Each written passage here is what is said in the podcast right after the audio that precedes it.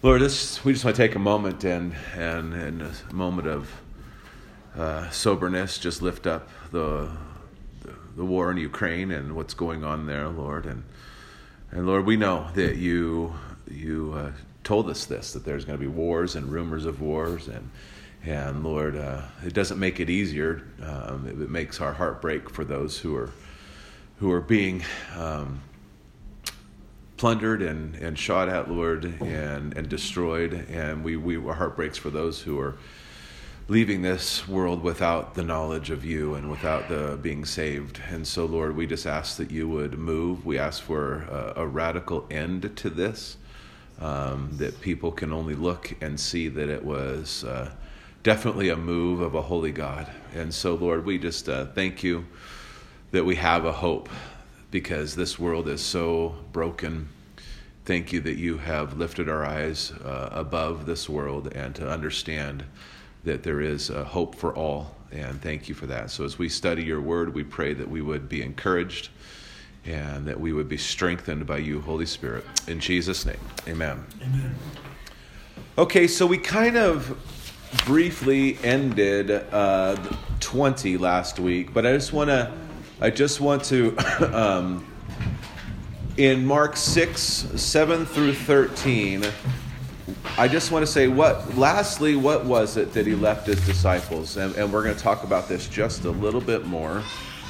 Um, so it's, it's really in the very first verse of, of that section. So, verse 7. Someone read just verse 7, please. Calling the twelve to him, he sent them out two by two and gave them authority over evil spirits. Okay. So they gave him authority. And I just want to tap on that, and then we'll get to Mark 6.30, because we talked about John the Baptist last week. Um, but I, I, want us to, to realize that, Thank you. that the authority that Jesus gives us, um, he sealed at the day of Pentecost. Uh, we, we have the authority. So we don't run around in fear of what can be done to us. Now, often we find ourselves being fearful, and often our flesh feels that. But the authority that we have, again, is not our own authority, it's authority that God has given to us. And, and so the, the hope is that we would access that um, as the Holy Spirit leads and guides us uh, and walk in that. And so I just want us to think about that as we just walk in this life that we have been given authority um, by God in the, through the Holy Spirit. And so that we would just take a moment and, and allow the Holy Spirit to, to just confirm that in our hearts. So now let's look to, to Mark 6 um, 30 through 34. We talked briefly about some of this last week, but I'm going to cover it some more. Someone read 630 through 34 when you get there, please. The apostles gathered around Jesus and reported to him all they had done and taught. Then, because so many people were coming and going that they did not even have a chance to eat, he said to them, Come with me by yourselves to a quiet place and get some rest. So they went away by themselves in a boat to a solitary place. But many who saw them leaving recognized them and ran on foot from all the towns and got there ahead of him. When Jesus landed and saw a large crowd, he had compassion on them because they were like sheep without a shepherd. So he began teaching them many things. Great. So, again, we, we briefly looked at this last week. The disciples come back they're all excited about everything that they have done. And so, really, this little blip about John the Baptist is something that, that Mark kind of inserted uh, in because if you just if you remove that section, the flow is much better. they came back and they he gave he sent them and then they came back. Um, and so, what is one of the challenges that we have in this life that keeps us from resting after we have worked. There's always more to do. Okay. Housewife's work is never done. Uh, okay. There's always more to do. Yes. That's for the obsessive compulsive folks. Yeah. Some of it is culturally. Um, I'm gonna pick on the guy who just walked in, uh, but you know, uh, being uh, in other countries, especially Spain's where you're from, right? Kind of, Matt. Yes.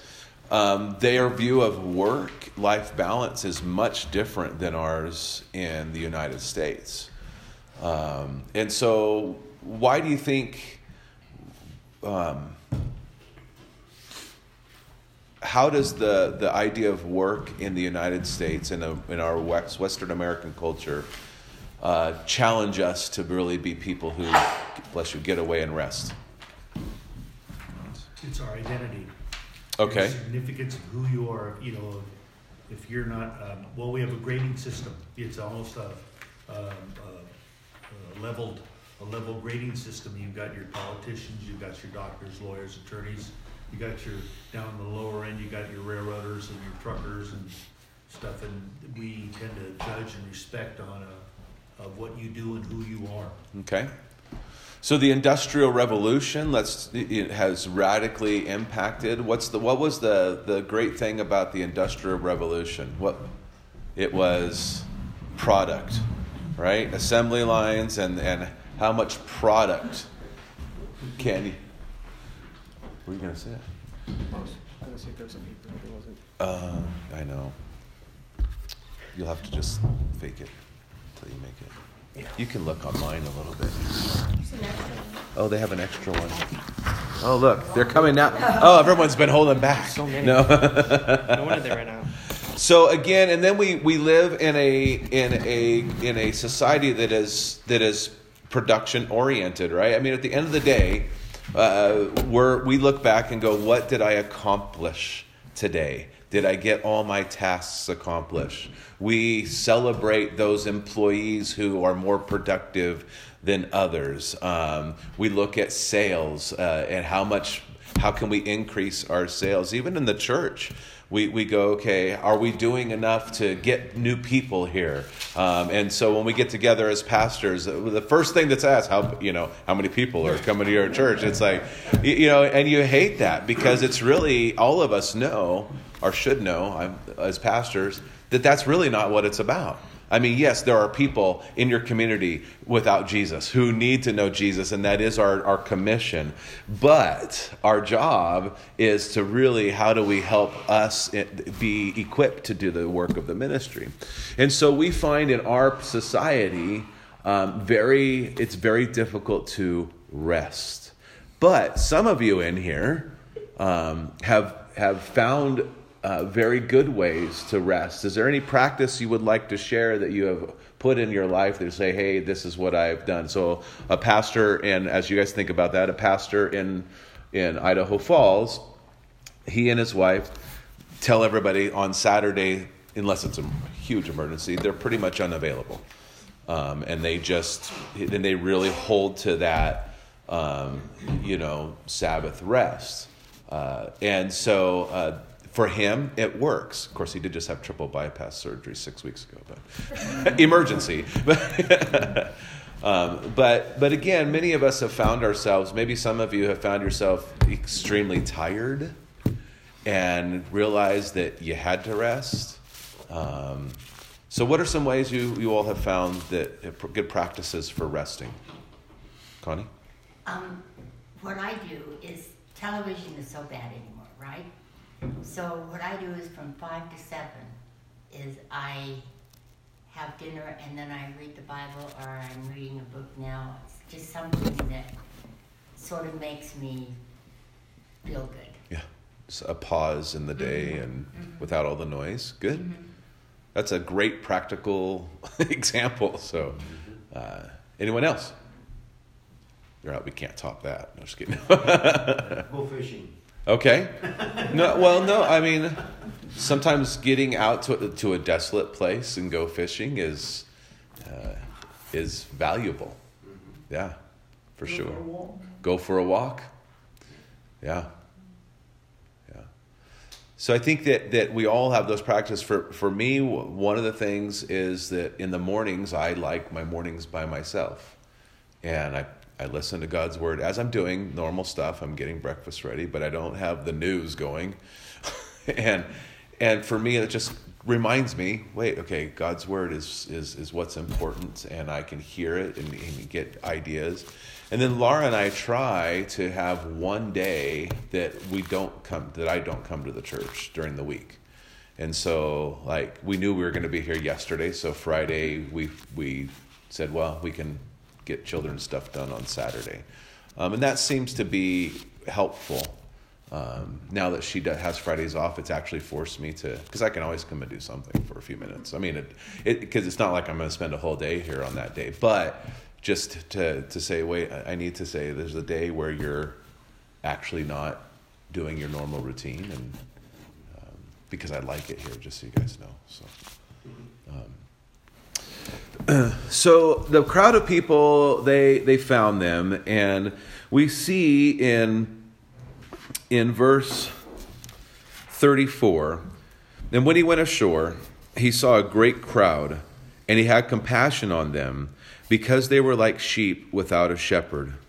And he began to teach them many things. How does this view of Christ help us see those around us and understand God's heart?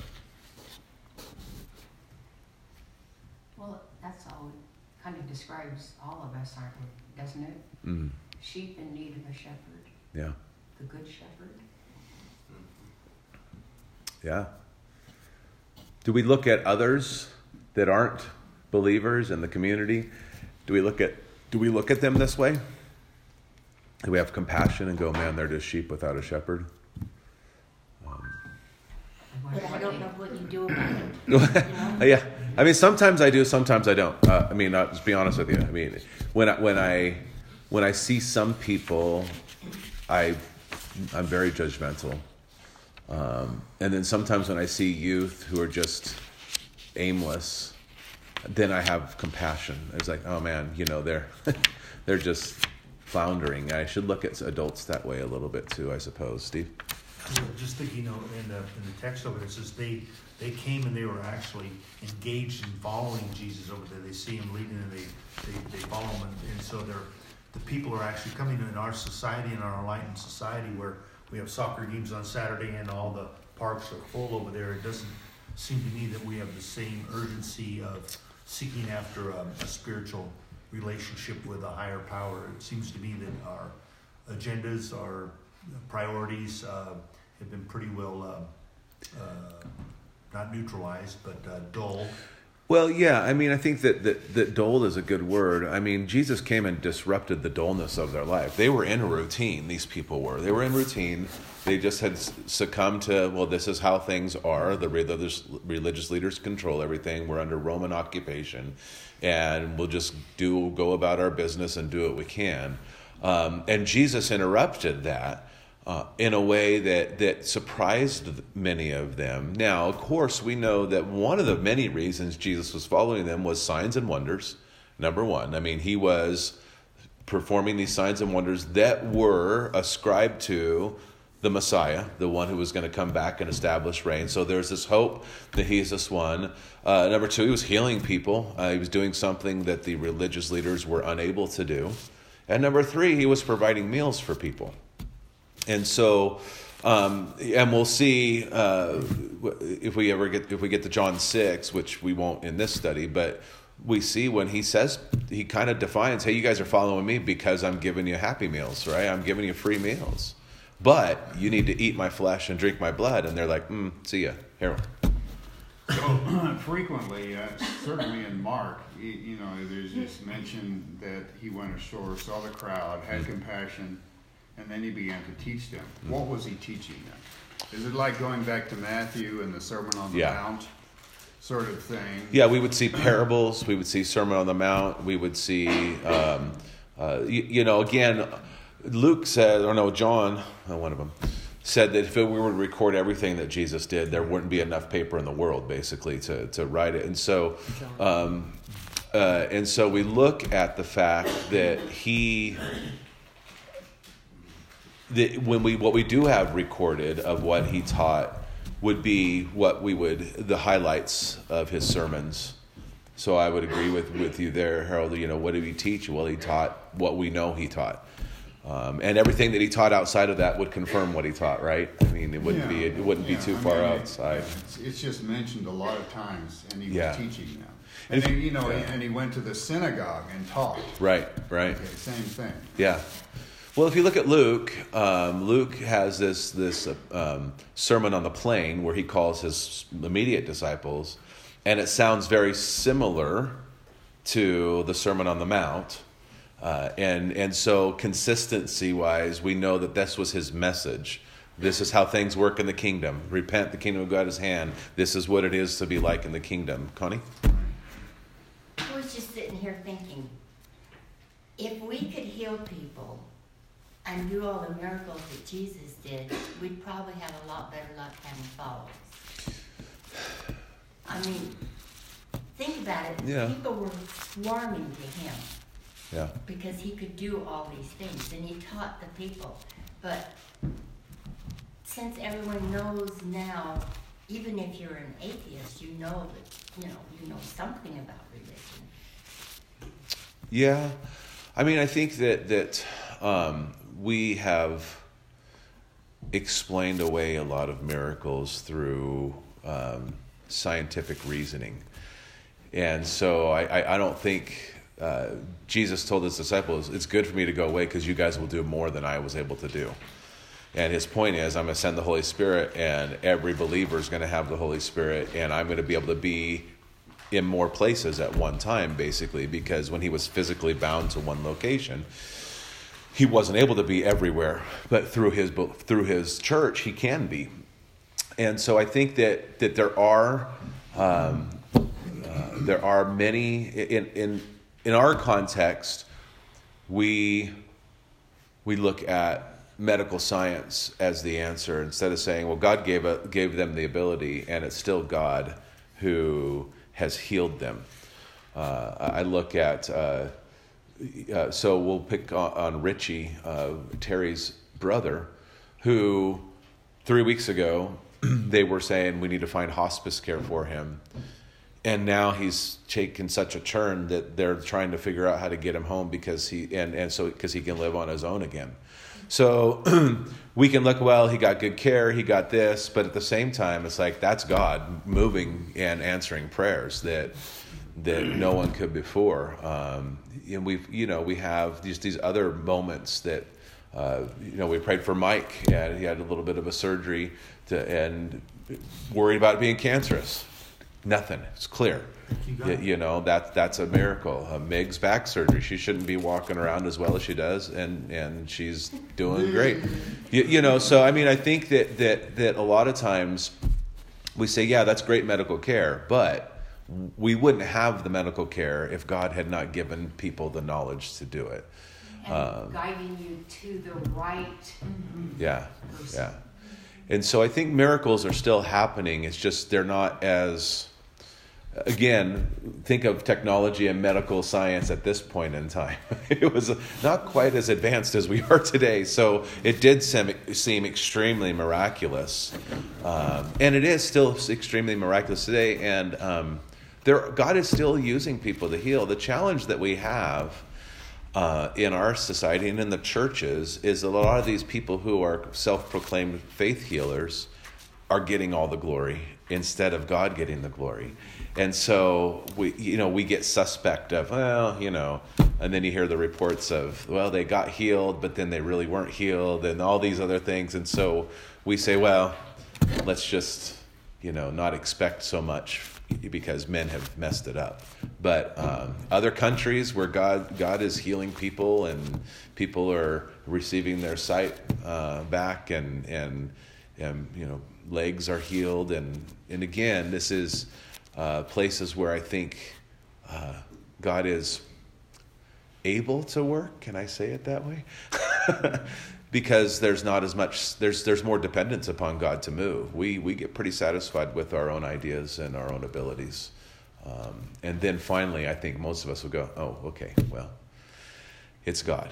And so for us, right, we're trying to get first there. It's always about God. God, like I think I appreciate what you said. God, where where do I need to go for the doctor's care? You, you know, um, do I need to get a second opinion? Uh, you know, so like. Uh, with with my with my father, he, this was an elective surgery that he had. He didn't have to do it, um, but there was a chance that he could. Well, three and a half weeks afterwards, you know, they're all doubting it. Well, maybe I shouldn't have done it. it's like, well, you, you know, you, you don't know, and so, but you're still trusting in the Lord for those moments and those times, even the rough times, right, Steve? I was going to say that it's, it's we're pretty blessed uh, beyond measure in America, but I was just thinking if you do any cursory things of uh, in Africa or uh, India, Pakistan, uh, uh, any any global area, they and you look at medical supplies, Mexico. Uh, we have friends, or missionaries down in Mexico, and uh, whatnot. I mean, the poverty, and there is no hope. It isn't like, well, if I get the money or whatever it is, uh, this is their last stance of faith because um, no one's going to give them any uh, resources and they're not available. They don't have the hospital or the surgeries. So when they reach out and there is a miracle or God does answer, it's it's pretty stark. But uh, I was just thinking of the areas of America we tend to. It's almost a crippling effect of, of uh, shrinking what God can do. But when you're in the third world over there, I'm reading several books about different things in different countries, and it's it's pretty. Um, uh, stark the difference between global, you know, the third world, global world where resources are so meager. The caste systems are there. Yeah, and and again, I, I think that God does not change, Amen. and so His heart, you know, again, there was a specific reason, Connie, to your point, that Jesus was doing all these healings, um, specific, and and some of it was to prove who He was so that people would he would draw the attention. Some of it was to draw the attention so that he would get killed. I mean, that's something where I think we sometimes don't realize that a lot of the, the things that Jesus did was to create this the circumstance so that he could pay the price as an innocent person, uh, blameless on the cross for everybody. And we see this certainly in Holy Week. He's just pushing the buttons of of the religious leaders. It, it, it had heightened to where they have they're, they're he's he's upping the ante, so to speak, mm-hmm. and he's poking the bear um, and calling them out specifically um, because it was the right time. And I think sometimes we think that um, well, Jesus came to show us the way and to pay the price. Absolutely, but he also lived his life in a way that caused what happened to happen to him um, intentionally. Delaney, you act like you have something to say. Well, I've just been thinking about, you know, we talked about what, what a miracle was back Right. then and what it is today. It's, uh, but basically, what science and technology is is uh, is uh, uh, um, understanding the creation. Mm. Mhm. Now, now, what he, what Jesus did in those days was unknown to man. Mhm. It was still part of creation. Science and technology is just basically discovering creation. Mhm. It was no different then. Creation, that is, Right. was no different then than it is now. Mhm. So, it, uh, I mean, you can impress people today by some great discovery. Yeah. Uh, but it, it was a lot easier back then for the general to impress somebody with a quote a miracle Mhm. Uh, back then because we didn't know about creation like we know about creation today. Yeah. No, for sure. Yeah, but I mean, uh, Jesus would know. well, So, he might have an I idea. he, he was there when it was created. yeah, yeah. He would know the creation more than we even know it today. hmm hmm No, that's a that's a good that's a good point. Is that you, you know, uh, the creation has not changed. No. You know, so it's not that all of a sudden, oh, our, the creation has rules Mm-hmm. and properties and all that. That's not changed, but we're discovering those things. mhm. And so to, to heal somebody with with uh, COVID is probably not a big miracle today, but it, certainly healing someone with leprosy, which we can do today, Right. back then was a big thing. It was a miracle. Yeah. You know? Harold, you gonna say something else? No, I mean, this is a bit of a sidetrack, but along the same lines. I don't know, Delane, do you think mathematics is part of um, creation? Well, I I think the mean, rules. because the rules apply everywhere, right? Yeah, well, that's part of creation. Yeah. Let's, so let's just let the doctors talk for a minute. So. No, really, think about it. Get rid of a couple of our basic physical rules, and life will be chaos. yeah. Yeah. Yeah. Well, and, and just on that note, I mean, I, I say it jokingly, but we have a wealth of, of, of information in Harold and Delane here with, when it comes to certain things. So uh, it's fun to, to, to hear. So thank you, both of you. For, I was, would love to talk about math a little bit, not really, but I'd love to listen to you talk about math.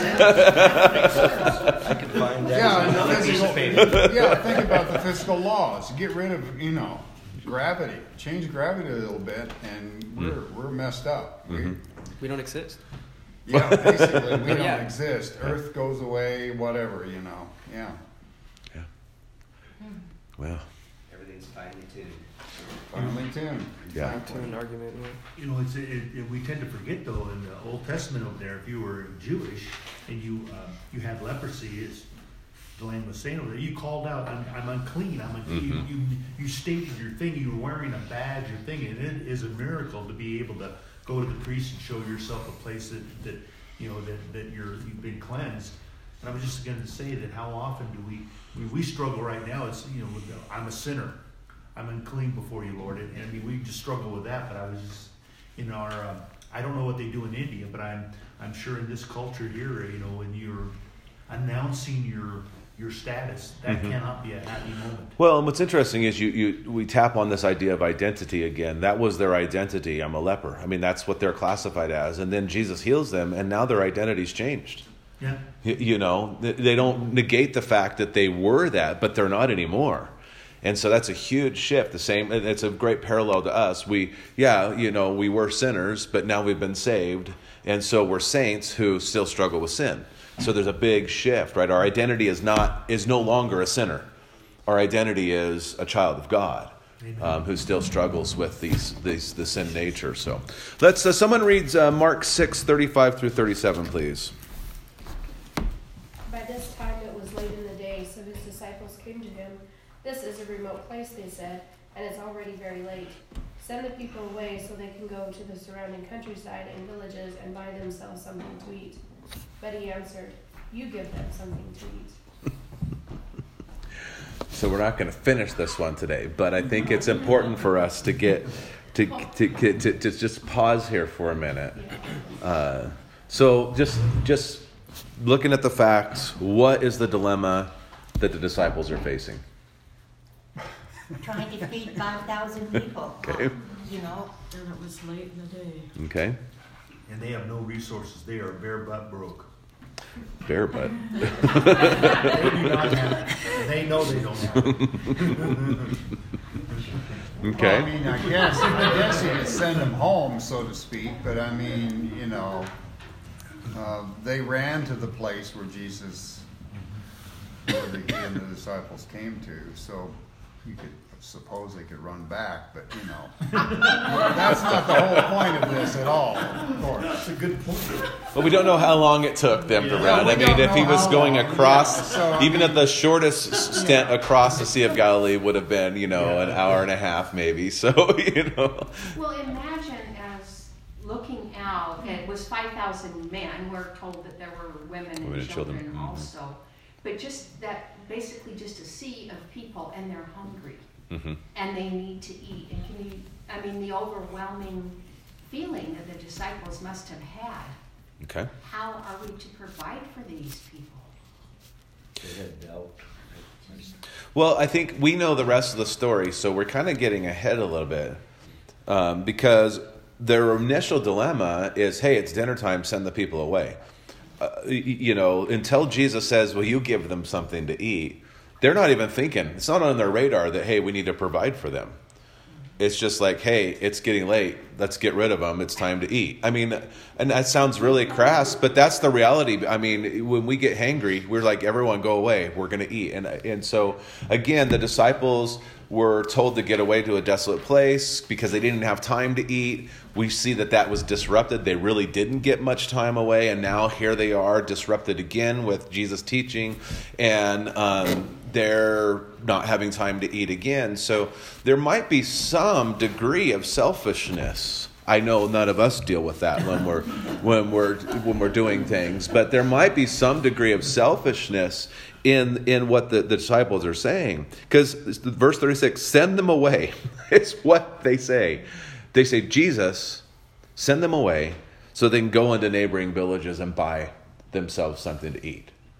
Um, to me that's just just what you would do. I mean you know how would you feed 5000 i still think that's one of the miracles that i still can't believe that you could ask to feed 5000 rules, correct? Lutheran hot dishes. just, just pick it up and push, push talk. Thanks, Steve. Yeah, and so I think that again, they're thinking very um, surface, you know, this world. Because right. Very practical, right? They're like, "Hey, it's dinner time." What's that, Jared? Honestly, it is. It's very practical. Well, y- yeah, We got all these people around hungry. What can you do for them? right, Kind of lose to send them, let them fend for themselves. right. Because if we go much longer, then it's going to be dark, and what are we going to do then, right? So that's that's some of the challenge there. What do you think, though, is the when he says you give them something to eat? Um, so obviously we've kind of established the root of the dilemma. There's so many people. It's getting dinner time. Uh, you know they don't have they don't didn't they didn't call the caterer ahead of time to get everything ready right um, and so they're like uh, okay let's practically sit them so why do you think though here here's a why question for Delane why do you think that Jesus tells the disciples to give them something to eat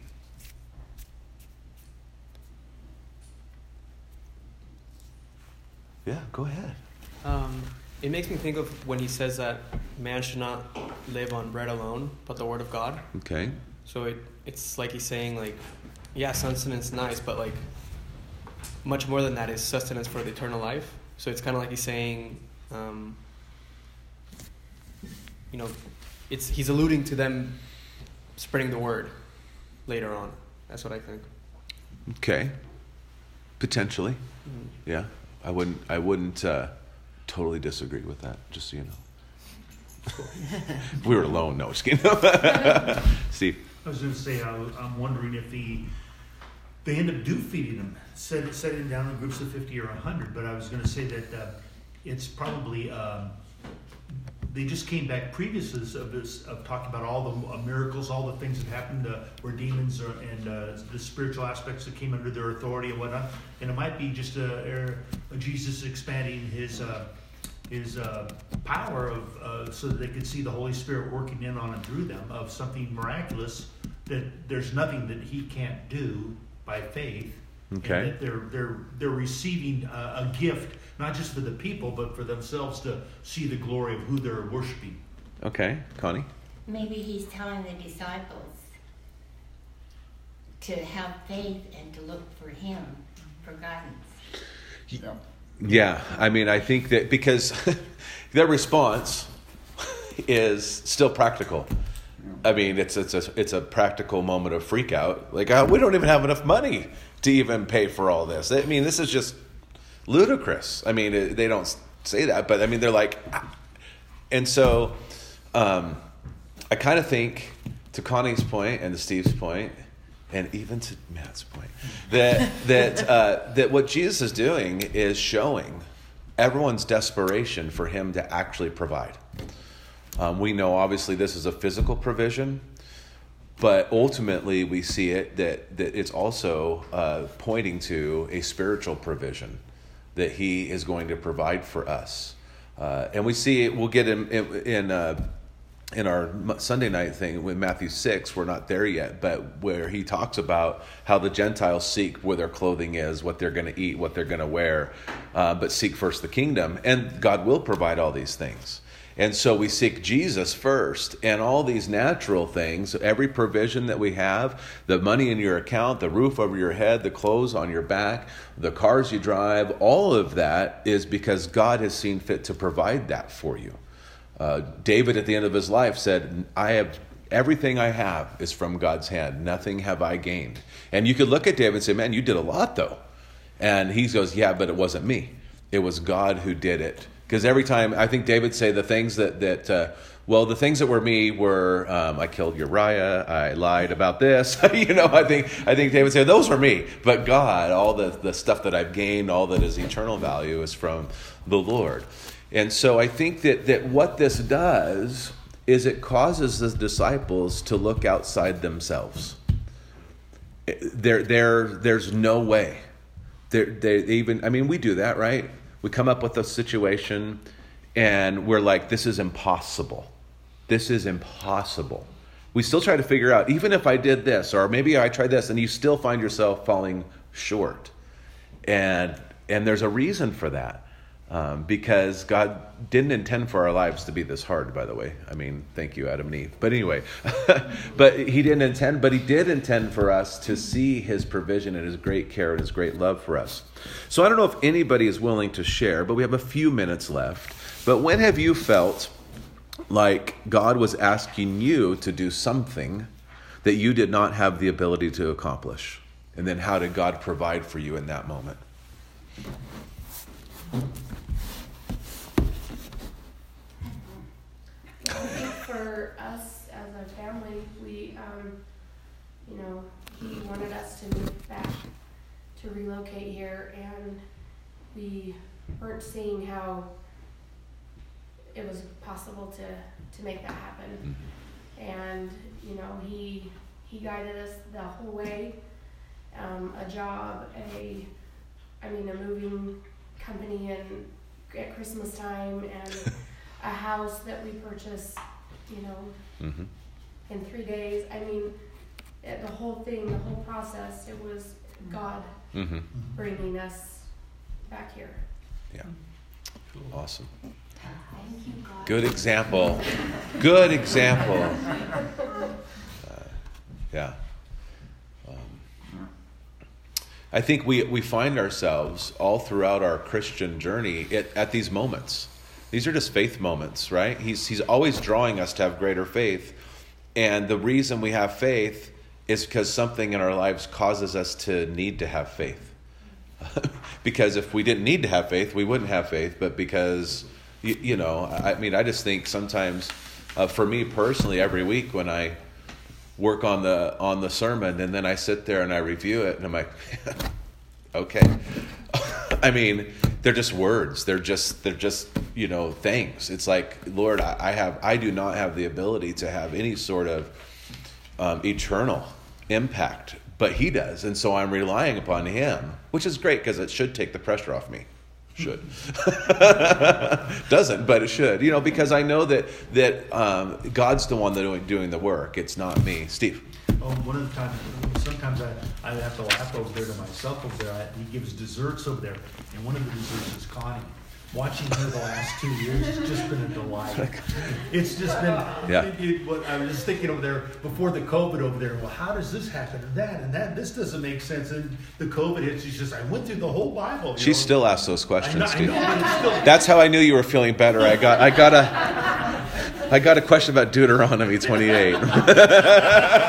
I'm like, yay, Connie's feeling better. But the, the, they're just delights of, of watching individuals. But well, You don't even want to read it. And I forgot I was in the Old Testament. yeah. Uh, oh well, that that would be troublesome too. Woo! No. But anyway, be, be, be, aware, Sound, sounds like I'm going to mow with a lot, a lot less faith now, though, because it doesn't, it's not going to be as exciting. No. So, uh, good stuff. So, next week, still be here at 9 unless you're a man. You need to get here sooner because we're going to have a big feast. Uh, so, um, no study, but great fellowship.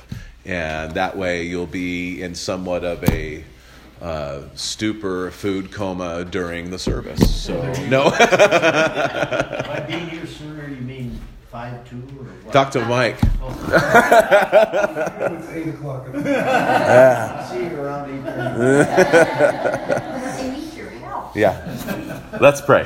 Lord, thanks again for just the laughter and the joy that you give us. Thank you that you draw us to moments where, um, over and over again, to where we realize, Lord, we're desperate unless you work. And so thank you that you have provided so well. And Lord, we, we could spend hours upon hours and days upon days recounting your faithfulness. And so we thank you for that. We thank you that you provide so greatly to all of us. So, Lord, be with the rest of us today and those who are still arriving. May we just have a great uh, day of just enjoying you. In Jesus' name, amen.